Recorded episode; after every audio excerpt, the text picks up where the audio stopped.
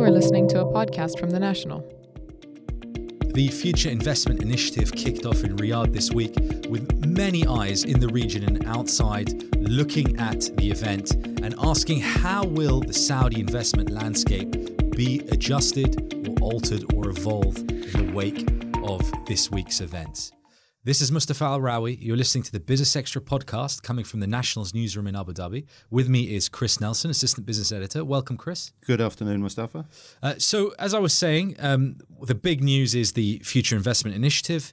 Uh, this has been uh, a landmark uh, conference, very much putting Saudi Arabia in the shop window for international and regional investors, but also uh, creating a place where uh, they, other countries and other sort of parties can also show the Saudis that perhaps there's an opportunity for their outbound investment too through the organizers, the Sovereign Wealth Fund, the Public Investment Fund. Now, of course, the political issues that are going on at the moment um, have uh, raised a lot more questions. Um, the killing of Jamal uh, Khashoggi in the Istanbul consulate has somewhat cast a cloud, or at least appeared to, in the build up to the events. Um, we'll, in a little bit, we'll talk to our correspondent Sarmad Khan about what's going on in Riyadh. He's down there at the conference.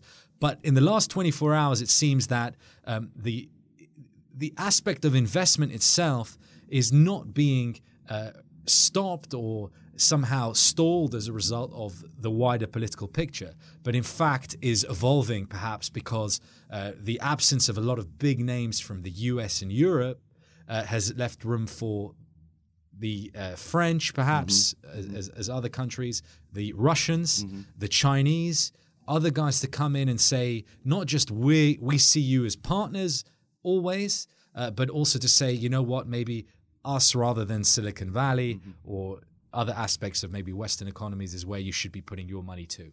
Absolutely, and I, th- I think you know you look, you look off earlier. Um, uh, announcements, you know, for instance, for Neom, the, the $500 billion uh, mega city, um, those kind of things grab the attention of, of um, players outside of the region um, who, as you say, can use the, the uh, Future Investment Initiative as not only uh, a way to, to showcase their own events, but to maybe look for opportunities within those kind of developments, which are obviously going to expand over the period of the 2030 vision. Um, and it, it, it, was interesting that whilst we're talking about the uh, the potential um, political cloud that uh, may or may not have been, well, it was there. Um, whilst some senior exec, really, you know, CEOs and senior senior executives from from some of the big banks didn't turn up, for instance, they all sent mid range and uh, lower range um, execs. So it was a way it was a way of them kind of having both the cake and eat it. They're going, oh, it's a terrible, terrible thing, and look, we're making a big point about it, but actually, we really want to do some business here. So. It, it's interesting because I, am not sure that'll cut it because the, for example, the Russian Direct uh, Investment Fund, the um, uh, head, headed by Kirill Dmitriev, uh, he was he was very vocal mm. about uh, the strength of, of, of Saudi Arabia as a partner. Um, Total's uh, chief executive Cedric Pouyanné equally. Um, unequivocal mm about how they feel about Saudi Arabia mm as, as an investment partner. And w- within the conference itself, um, we, we had various high profile Saudis um, who, who, who said, you know, we, we, we, we're beginning to see who our who our ideal partners are mm and who aren't, who's going to be with us uh, during, in the words of the energy minister Khalid Al Falih, mm-hmm. a crisis, and who won't be with us during yeah, the crisis. Yeah. So, so it, it's I guess it's you know if we talk about the evolving investment landscape, there'll be beginning to be new priorities you know, longer term, what would be the the impact of events in the last few weeks and months? Um, you, you think about a year ago when they had this event for the first time, you would say U.S. investors, U.S. companies in the box seat for yeah. tapping into Vision 2030 in Saudi, the opportunities there, but also of being targets of investment. You had the Crown Prince Mohammed bin Salman doing a tour of the U.S., meeting with big uh, CEOs mm-hmm. um, out there uh, and and kind of talking about the, the, possible opportunities. He met with Donald Trump in the White House, of course, and they talk about various deals between the two countries. So you could not envisage that perhaps the momentum would have shifted as it has now to where uh, you know Russian investors, Russian investments, Russian related deals, mm-hmm. other Asian countries um, would would necessarily be the ones that that, that will probably go ahead and, and, and maybe win a, a, greater share of the business go. I think it's been it's been an interesting shift over the past twelve months since since the last one.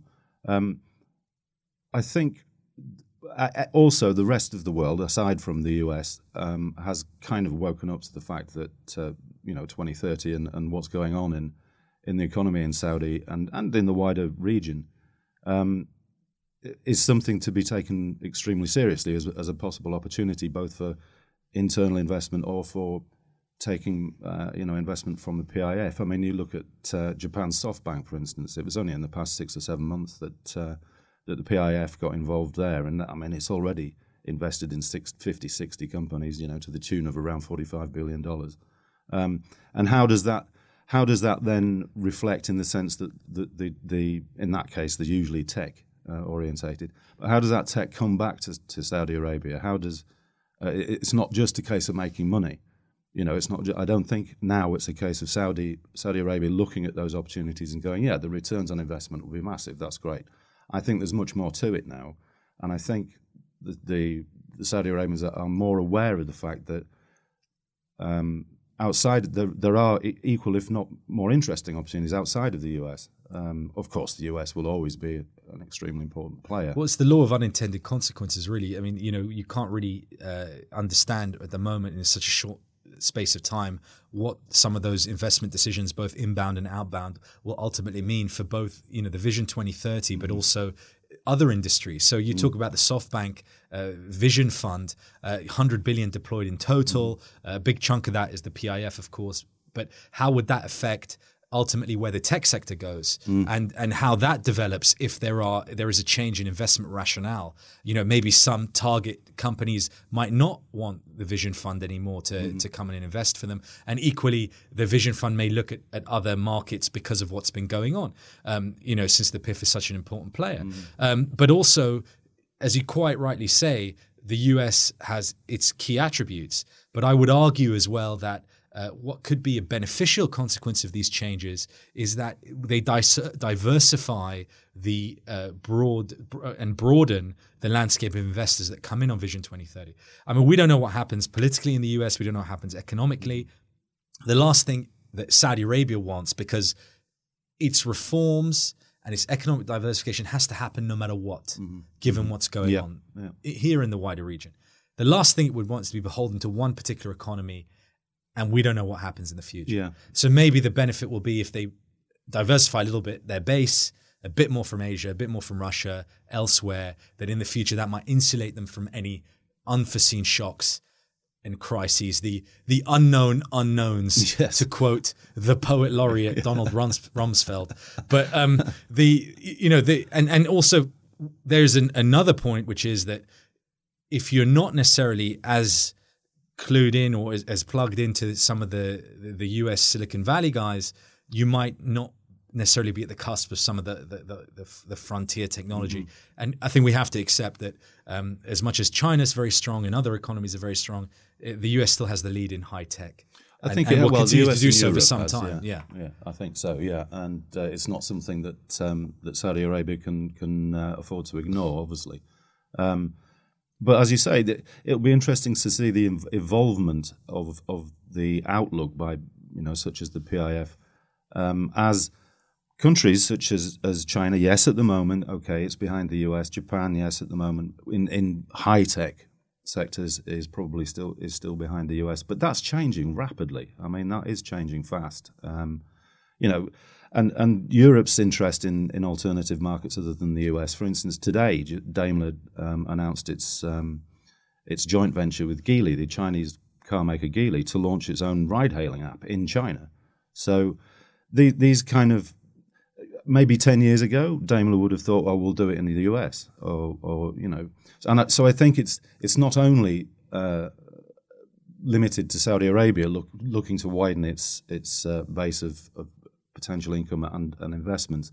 I think that's probably true of of many large organisations um, globally. I think, and it, it could well be off the back of the fact that perhaps Mr. Trump is perceived uh, is perceived as um, a little less reliable, shall we say? Uh, let's speak to Sarmad Khan, or let's hear from Sarmad Khan rather, our, one of our business correspondents who went down to Riyadh for the Future Investment Initiative. Um, I caught up with him uh, earlier today, just before he was about to head down for the second day of the conference, and we discussed uh, some of the deals that have been agreed or announced um, in the first day, what that means, and, and what to look forward to for the rest of the uh, the time he's there. Sarmad, uh, thanks for talking to us. I know it was a very busy first day of the conference in Riyadh yesterday. Um, one of the things that came out of the reporting um, was that th- there was sort of very strong uh, statements of um, intent in terms of partnership coming out of Russia and countries like France. Um, you know, particularly the Russian uh, Direct Investment Fund. Uh, their CEO uh, said that Saudi Arabia is a partner, not just in oil, but in um, in other sectors. And Total's uh, chief uh, Cedric Pouyanné pretty much echoed the same sentiment. You seeing, at least in, sentiment-wise, in the last 24 hours, that that perhaps for Vision 2030 projects, it is the Russians and the, and the French and other investors that have kind of stolen a march on U.S. companies, investors that might have been in pole position uh, a year ago? It certainly seems like the case, Mustafa. Um, thanks for having me uh, uh, on the on the show. Uh, what I've seen is not only the RDF, it's the Malaysian and the Chinese major major presence, and the major Russian banks there as well.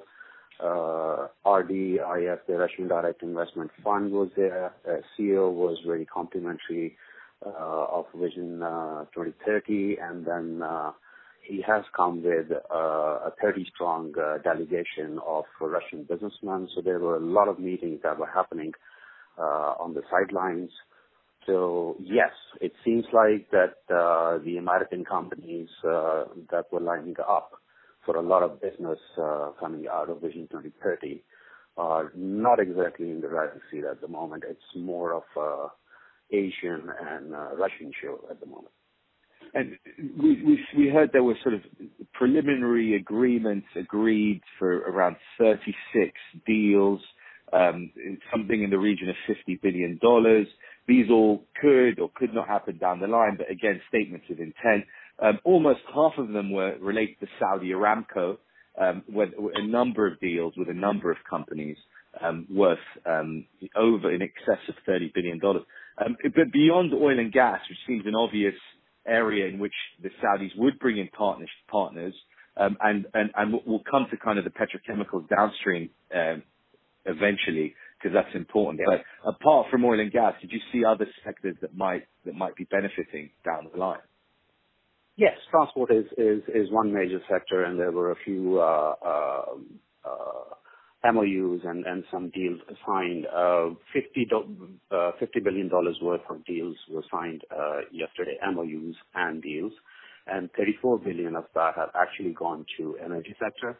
So the rest are in transport and and the mining sector, and it's kind of contrary to Vision 2030 because they want to diversify away from from oil and and develop the other sectors, but then oil still remains the major engine of uh, uh, Saudi growth. So yes, of course, there will be uh, a heavy portion of those deals going to to Aramco and energy sector, but mining and transport, rail network, this is something that Saudi really wants to develop very quickly. So as part of those energy deals, there was the downstream sector, obviously development of petrochemicals and and other related products, uh, plastics, etc. Um, it's the big thing. We've been reporting on it for some time, particularly from Abu Dhabi's perspective, that you know the, downstream segment's becoming more and more important. It's all about value add, uh, not just relying on the sale of crude, but on uh, producing uh, products that give them better margins. Uh, Sultan Al Jaber, the chief executive of Abu Dhabi National Oil Company, is in Riyadh, was in Riyadh yesterday, uh, and was speaking on a panel. You were covering it. Um, and he was talking about how the Middle East is going to be, you know, a real center for, for petchems. And some of these deals that you're talking about in terms of Saudi Aramco are also related to downstream. So I imagine that, you know, the Saudi is, is quite a big, um, opportunity for a lot of companies looking to invest in downstream. And to a certain extent, I know ADNOC and, and Saudi Aramco are partnering in a refinery in India, for example. It, it, it seems to be an interesting juxtaposition where you'd think they're com- they're competing, but at the same time they kind of realize that now's the time for the whole region to grow its petrochemicals capabilities while the demand is there in China and Southeast Asia and elsewhere. I think uh, GCC uh, oil producing nations as a whole are, are more of a unit than, than the competing entities. At the end of the day, uh, all of them wants to, to get the maximum out of every, every barrel they are producing. This is the message that uh, Dr. Sultan Al Jaber gave, uh, and he predicted uh, about 60% growth in petrochemicals by 2050. Uh, the message from Saudi Energy Minister was the same, you know, thinking about how to to to cater to the demand, and his message was was also about the gas developing and becoming a a major factor in the energy mix. So the cooperation is is inevitable. But yes, coming to Saudi Saudi Arabia, Saudi Aramco, they want to do what ADNOC is doing as well. Uh, trying to get the maximum value out of every barrel they're producing. Uh, so investments in downstream, investments in petrochemicals, refining sector, this is all they want. And the people like Total are, are there to help them with that. Uh, so, Sarmad, it's the second day of the, the conference. It's a three-day event. Uh, looking forward now, what are the main highlights um, today and tomorrow that you're that you're potentially focusing on? The biggest highlight is uh, uh, Crown Prince Mohammed bin Salman is going to uh, to address the delegates uh, along with uh, the conference of Bahrain, and that session is going to be at 5:30. I'm sure uh, the doors will be closed after plenary session way before that, because yesterday when uh, uh, the Crown Prince of Saudi Arabia made the appearance, uh, the hall was literally brimming. So uh, that is one, and then you have Saad Hariri, who is also speaking at an event, and we have economy session that I'm sure is going to garner a lot of interest. It's uh, it's basically uh, a lot of people. Uh, you know, some said that uh, you know some of the top executives not attending the the event. Uh, some of the top executives that is from the, the international banks not attending has taken some gloss off uh, of the event, but it isn't the case. The amount of people there, it's even the bankers, the regional, uh, your your J.P. Morgans, your Credit Suisse, your Morgan Stanleys, your HSBCs, your Standard Charter, all of them were there. So the message is very clear. Uh, the mood is very clear. The banks want to to maintain their relationship with the kingdom and uh, I think uh, it's, uh, it's as glossy as uh, it was last year. It's just missing a few names. Sarmad Khan in Riyadh, thanks so much. Good luck with what should be a very busy day. More Business Extra in just a moment, but first allow me to tell you about our other podcasts. The Cricket Pod, the latest of our incarnations, comes from our specialised cricket team looking at the gentleman's game and the latest developments there, as well as Beyond the Headlines, which takes the biggest news with, and looks at it from a Middle Eastern point of view. Download those as well as this one on Apple Podcasts or wherever you get your audio content. Uh, now, earlier we had just heard from Sarmad Khan down in Riyadh. Um, we were talking a little bit about um, sort of oil and gas, petrochemicals, downstream, and all of that is tied into that conversation about peak oil. When will peak oil demand be? Um, the, the, at, in Riyadh, um, we heard from Sultan Al Jaber and also Khalid Al Falih, um, and they said that. Uh, perhaps oil demand was growing, that it would cross very soon 100 million barrels per day in terms of demand. Production is not far behind.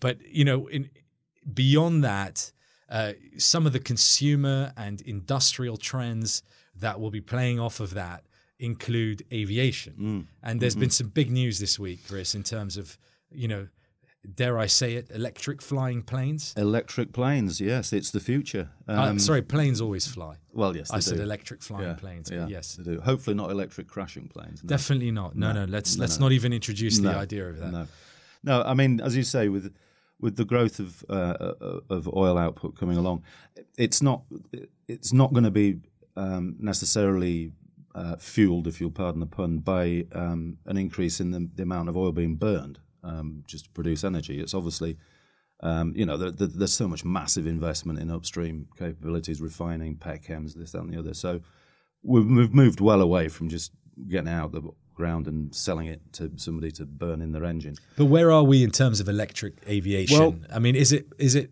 Let's pun again. Is it pie in the sky?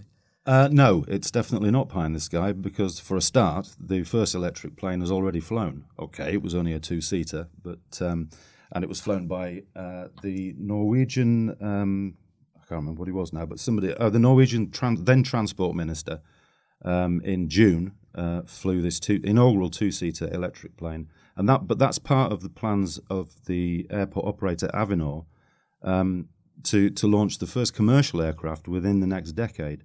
Um, so, is it pie in the sky? No, because they're, they're already flying one. Um, and then you you look at uh, other major players. Um, tech, German tech giant Siemens has partnered with Airbus, and they intend to introduce a regional electric aircraft by 2028. And by 2035, they aim to have a short range aircraft, such as the A320, operating with an electric power range of 20 megawatts. So they are, and uh, Boeing are doing exactly the same kind of thing, investing an awful lot. They have uh, electric aircraft technology, although it's hybrid at the moment um, for journeys of 500 miles or less for smaller aircraft. Um, and they've, of course, put a lot of money into a company called Zunum Aero, which is on track to deliver its first electric aircraft in the early 2020s. And it's already got an order for 100 electric aircraft from Jet Suite. So these are these are real things. Can you? Com- I mean, because I, I hate to come across as sort of a skeptical luddite here, but you know, I think it's probably just more my my my terror of getting getting into something that I don't know for sure if um, it's going to work out. But um, my personal issues aside, um, can, do you compare it to sort of electric aviation to electric cars? Will it be a similar trajectory, or is it something else that no, drives it? it won't be. It will not be as fast, primarily because it's so much bigger. Aircraft are so much bigger, require so much more power. So it'll be a much slower um, move to to, uh, to, for them to become commercial reality. I think. Um, Do we need a Tesla equivalent in electric aviation? I mean, no. I know it's not consumer. it's not really a consumer thing. You know, it, it, it's the Rolls Royces and, and and GEs that are building the engines yeah. for conventional planes. Yeah. Were they the same people that would end up building the I think the, the, electric would. engines, the I think, turbines? I think they probably would, and that's primarily based on on the fact that they are so far ahead in in in aviation um, uh, engines that I don't think anybody else is near enough to be able to for instance, say to um, I don't know, say to uh, Bombardier or something, look, we've developed this electric engine, you can put it in your planes. I, I don't think Bombardier would say, "I'm sorry, I've never heard of you. I'm not going to do that." You know, uh, if GE does it or if Rolls Royce does it, then they're much more likely to go, "Yeah, okay." And we've talked about electric cars before, and for example, brands like Volvo saying we're going to go fully electric mm at some point in the near future, and making these kind of commitments. I mean, uh, as you say, it'll be slower in aviation, but it, it might require you know, a, one of these big guys to say, you know what, we're going to have a completely electric range, you know, by by whenever 2030 or 2035. Yeah. Be ready for it. Um, and to make that kind of commitment for yeah. it to to actually become a reality. Yeah. Well, and also the, I think that's very true, and also it's based on the back of some some pretty basic um, numbers, really. I mean, uh, by 2036, around 7.8 billion passengers are forecast to fly globally each year, which is double 27 levels. Um, however, air transport at the moment accounts for 2% of, uh, of global greenhouse gas emissions, which is projected to hit 20, uh, t- hit 10% by 2050. So there are other pressures on that, but given such a massive market for passengers, combined with that pressure to reduce um, emissions and outputs, I think provides um, provides the, the, the, the, catalyst, if you like, to to keep these uh, developments going faster rather than just be put on the back burner and forgotten about. I, mean, I forgive my mood, but I mean, it's just it's sort of the, the, environmental thing is is really important. Of course, it is. I'm not trying to dismiss it, but we we've been here before with renewable energy. We've been here before with electric cars, where we said, you know, it's about emissions. It's, it's about you know being more green. That's going to drive this, but it never does because you know ultimately the developed world can't keep asking the developing world to to miss out on stages of, of consumer development, you know, and saying, well, we've had our time and we're ready to be green now, and so you have to be too. Um, and they can't afford it, first of all, and secondly, it's sort of being dictated to them. So in the same way that you know consumers in India and China aren't about to be you know saying I'm not going to have my car or I'm not going to take my flights, um, there has to be more of an, a kind of business rationale. The industry has to be ready and it has to be profitable Absolutely. before before that it's a reality. yeah, in all uh, cases. of course, yeah, absolutely. I think using the electric car, I think we, with the rapid uh, development of, of batteries and the, the way costs are coming down, the, the way it's going to, the way you sell it to a third uh, developing country is do you say, well, it's cheaper than a petrol version. And when it is a cheaper than its petrol version, then then we'll talk kind of Yeah, thing. yeah. But the same with, with with electric planes have to be. I mean, either the price of jet fuel has to triple, Hmm. right, and and stay that way for ten to twenty years, or um, you know there there has to be other reasons for it. Um, that, that it just becomes uh, either they can sell it for more or they can they get more margin out of it. I don't know. I mean, it's going to take a while, I think, to get there. Well, there could also be the introduction of, you know, particularly from possibly the EU, you know, Regulation, how- sure, Yeah, yeah. how how is the carbon tax going to affect, a, you know, an airline? If you, if you know some airline says, you know, if the EU turns around and says you can't use our airspace unless your emissions are X, Y, or Z. Yeah, I know, I know, and, and and that probably could give it a kickstart. But again, uh, you know, the, the, coming back to politicians are, a, uh, shall we say, not necessarily uh, the mo- the most uh, linear bunch. Um, you know, they they they offer a, a an incentive uh, one term, and the next term they take it away. They put in a carbon tax, and then and then somebody. Uh, and his name sounds like Frump comes along and says, "I'm not having that tax." You know, let's make ourselves great again. So yeah, politics and regulation can help up to a point, but until the business rationale comes in, then then It- I think I think I'll be getting on my my big Boeing yeah, and Airbus. I think you make a good and and just just today we hear that um, Germany is now uh, about to, in fact, relax its rules on banning diesel cars by 2030. Um, particularly, weirdly enough, in the most polluted uh, cities. So yeah, you- Well, I mean that could also be because you know we're kind of gone backwards in diesel, right? We thought di- after Dieselgate, we now know that diesel ain't as clean as we Mm, thought it was. So we kind of have to recognize that maybe we're not as far advanced as we were. I mean, there's a lot of recalculating Yeah. in the wake of, of that, of, of, of where we actually are in terms of Yeah, emissions so. and, and, and how green we can be. We Yeah, have to be realistic. Stories like electric planes and, and stuff, you know, as did, you know, when the first Leaf came out, God, how long ago was that? 12 or 15 years? I don't know. Made huge the headlines. Nissan Leaf. Yeah. yeah. Made, made, they make massive headlines and everybody gets very excited. And then you realise how much work there is to do, how much it costs to actually develop these things. And they kind of slow up a bit. So we'll, we'll see what happens. But it's not going to be quick. No, but let, but let me say, uh, I'm not I'm not trying to uh, dampen uh, the excitement. Um, it, there is there is a lot going on, and there's a, there's a lot of innovation and R and D happening, and it is only a matter of time. It is a matter of uh, when rather than if. Uh, Chris Nelson, thanks so much for being with me. Pleasure, Mustafa. You've been listening to the Business Extra podcast. Thanks for being with us. Please do join us again next time.